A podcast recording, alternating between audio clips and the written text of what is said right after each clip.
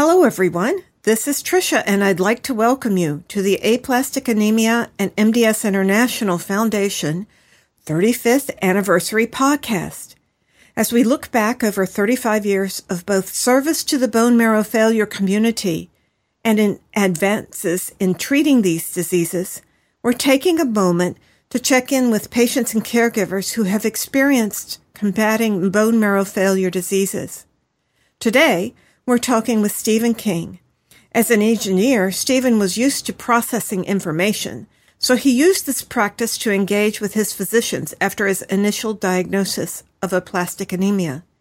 He is also a long serving board member for AAMDSIF, and we appreciate him for that service. Stephen has a deep perspective to share with us on this 35th anniversary year for the foundation. Welcome, Stephen. Good morning, Tricia. Um, I'd like to start with a question that will take you back in time. As you think back to the time when you were first diagnosed with aplastic anemia, which information that you found or received helped you the most in dealing with your diagnosis or treatment? Which, which resources did you use to learn more about your disease? Well, that is taking me back a ways. Uh, I was initially diagnosed with severe aplastic anemia uh, in June of 1985. Uh, I had been out of the Marine Corps for about two years. I was getting ready to start my senior year at the University of Georgia uh, when uh, when I was diagnosed. And honestly, at that time, you know, no no internets. We had a mainframe at Georgia that I was uh, working on, but there were no no personal computers, no internet. Uh, if you wanted to find out information, you had to either know someone in the medical community, which really I found out as I got into this uh, doesn't necessarily mean they understand the details of these rare diseases. Um, so at the point uh, I got my Columbia University College of Physician and Surgeons complete home medical guide. I, had to look back. Uh, that was really the only thing I had to, to look at at the time. Um, it wasn't until after my treatment that I was fortunate enough to find at that time the uh, Aplastic Anemia Association of America, which was the forebearer of the AAMDSIF organization. But in the beginning, there wasn't much information out there. So uh, I had to kind of rely on doing a little bit of research. And, you know, honestly, patients at that stage, I was on blood transfusions and recommending that I stay at home at that point because I'd been in the hospital a number of weeks. And finally, they kind of got things figured out and knew what I had. And I was uh, told just to kind of remain at home and rest. And I'd go in every couple of days for blood transfusions. So I just sat there and uh, kind of talked about it with uh, people that I knew who would then go out and do the stuff for me. And what they were bringing back was pretty light and wasn't a lot of hope at the time. Wow. That that really is back in the beginning of the of when the organization was active. Um, so I'm assuming that the life expectancy or prognosis when you were first given your diagnosis was um, not very uh, encouraging. That is correct. Um, again, you know, the doctors that I saw, I have to give credit to. They immediately recognized I was in a at, at Georgia and I'd come home for the weekend. I had not been feeling well and uh, before I went back after the weekend, I had a conversation with my father and told him that, you know, my hearing was muffled. I had this headache and my eyes were blurry. And so he said, "You're you're not going back. Come on, we're going to the." We went to uh, at that what I used to call the doc in the box. They're now your local community um, medical centers that you can go in and talk with uh, a physician or a PA and uh, that gentleman recognized immediately that I was anemic and called a, a, hospital in Marietta, Georgia, about 40 miles north of Atlanta.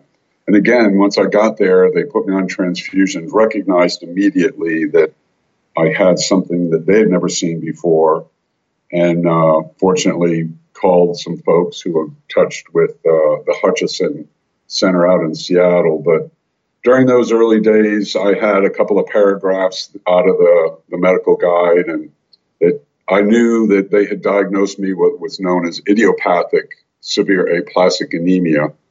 Um, and that's uh, kind of a moderate to severe, as it says, uh, condition within the aplastic anemia. There's another uh, grouping, but it, that means of unknown. Idiopathic means of unknown origin. And at that time, transplants were very risky. They just really started to get into the clinical treatment.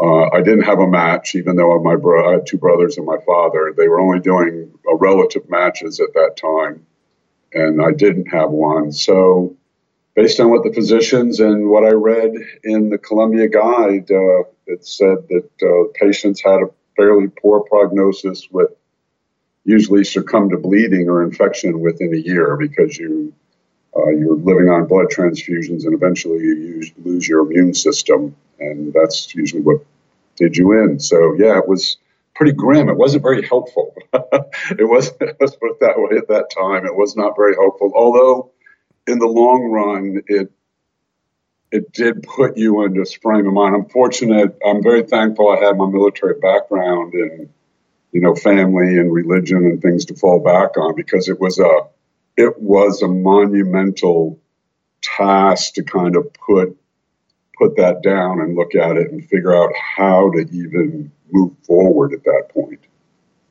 Um, but you know, here we are. Uh, that's that's wonderful. Did I read that you had participated in a clinical trial? I was in one of the early stage trials for antithioglobulin, currently known as ATG. Um, that was, I believe, the second or third phase of that. And at the time I received the horse ATG, they now can do it with uh, the rabbit or horse. Um, but that's, yeah, back in the early days of that treatment, uh, because I wasn't eligible for a transplant. Uh, they had figured out that some of the white cells had migrated into my bone marrow and were attacking the hemopoietic stem cells that create the juvenile blood cells. And that's what was causing the anemia. Uh, so they had figured out to take those white cells and, and inject those into a control horse animal that would then generate antibodies to kill my white cells. And then they took those antibodies, mixed them with uh, some blood, and transfused them to me, where it migrated into my bone marrow and killed off those um, white cells that were attacking my my my blood cells. So that's uh, that's how they put me into remission, and that was uh, by October of '85, about four months after I'd uh, I had to be transferred to the Fred Hutchinson, then known as the Cancer Research Center. It's just known as Research Center today, um, where I worked uh, with their doctors uh, because I was in the military and this was a very expensive. I had what I kind of know we know broken arm or college insurance. It covered kind of the basics, but not catastrophic illness. So fortunately, my military career provided me the opportunity to go into a VA hospital, and the VA there in Washington in Seattle is a part of that medical research group with the University of Washington and the Hutch. So I was able to get onto one of their protocols and was able to get the ATG treatment there.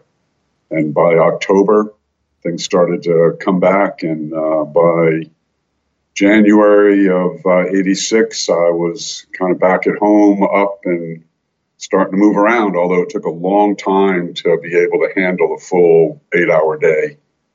Uh, it was quite, uh, quite the battle back. It took about another six to eight months. Um, but I entered uh, back into college in August or September of 86. So. Wow. Um, that's that's quite a story.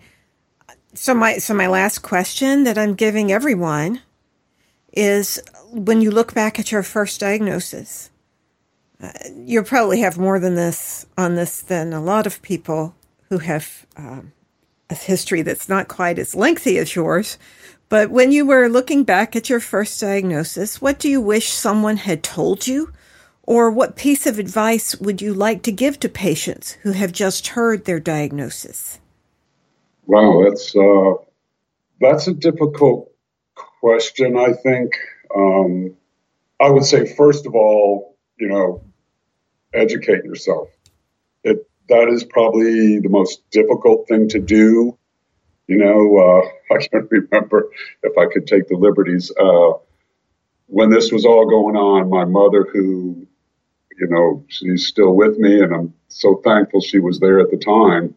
But it was so out of character for her to say to me one evening when I was kind of up to it, you know, I just had enough of it. And she said, you know, sometimes it's really difficult to remember that your primary objective uh, was to drain the swamp when you're uh, up to your neck in alligators. And it kind of, you know, it kind of hit it's me. True. it is very true. And so the key to that was, you know, unfortunately, again, the engineering background, I had this kind of analytical thing about me. So it was a problem I had to figure out. I you know, I knew there wasn't a big solution, like it wasn't going to get me better, but it's still there was, you know, trying to figure out a way forward. So educate, you know, educate yourself, talk to folks that have been around it. You know, the caregivers and the parents need to talk with other parents. My mother uh, w- attends conferences with me, and if, when she first came, uh, I asked her to come. She was a little hesitant, and I said, you know, she did, you know, she would didn't necessarily want to relive it. I think at the time, but this was 1993. My father passed away a couple of years later, and I was looking to, you know, kind of get my mom out and expand a little bit. And we walked into the hotel, and within an hour, we had met a woman whose son had recently been diagnosed. I was 28 at the time. Um, her son was, I think, 22 or 23, just graduating college and they ended up spending the whole weekend together. And I think it was very helpful hearing my mother come back telling me all the things this woman wanted to know, and she knew the answer. She knew what had happened. She knew how to go through it, the emotional state, and what was going to go on. And so, learning from others that have been through it, educating yourself, write everything down, start a journal. Um, you're going to find out that over time, this condition changes. The survival rates today are incredible. Um, you know, even bone marrow transplants are up in the 70 plus percent, uh, and some of them that you have matched donors or, you know, there's very little risk to them at all. So, you know, you have to have a plan. I didn't, I didn't really have a plan for the first couple of years. Uh, my, my, I kind of convinced myself based on everything that I knew at the time and what I was hearing that there's a good chance they told me I wouldn't you know survive the transplant. And there was a good chance you know that the, the treatment with at those times was about 50 to 60 percent. And there's been follow-up to, to confirm that. I don't know what the long-term survival rate's been. So for the first few years i was kind of in this survival mode just kind of happy to be back sure uh, but after a couple of years, you know, you have this realization that, oh, you know, they did it. I'm going to survive. And let me tell you, the information, the treatments, the knowledge that's available out there today, um, you will survive it. Um, I know a lot of people that are they're living today eight, ten years. I've I've been in the community for a little over 30 years. Those first couple of years, I was kind of the prodigal patient. I thought I was done. I thought I was, uh, you know, I was in remission. Uh, three years later, after that, I was diagnosed with paroxysmal nocturnal hemoglobinuria, uh, another rare, what's known as PNH. Um, so it took me a few years to realize this was the new normal, and it was okay that it was a new normal because everybody gets a new normal as they get older and mature and grow. So get used to yours and have a plan and educate yourself and kind of keep track of what's going on because as time goes on, your body changes, your mind changes, and trust me, your relationship with the condition will change. So uh, that that's my long-winded recommendations for anybody coming into this. Thank you. Thank you for your insight and for um, sharing of yourself with uh, patients and caregivers and friends of uh, patients today and, and for giving us your insight over long term survivalship. And congratulations for that. Well, thank you very much, Tricia. I appreciate it. It's uh, been a lot of fun talking with you about it. I haven't really sat down in a while. So it's uh, it was good for me to take some time to reflect on it as well. So thank you for the opportunity. I really appreciate it. And thanks to everyone in the audience as well for joining us in this podcast series celebrating the 35th anniversary of the Aplastic Anemia and MDS International Foundation. You can find these podcasts along with other recordings on the website at aamds.org slash podcast. We'll see you next time. So long.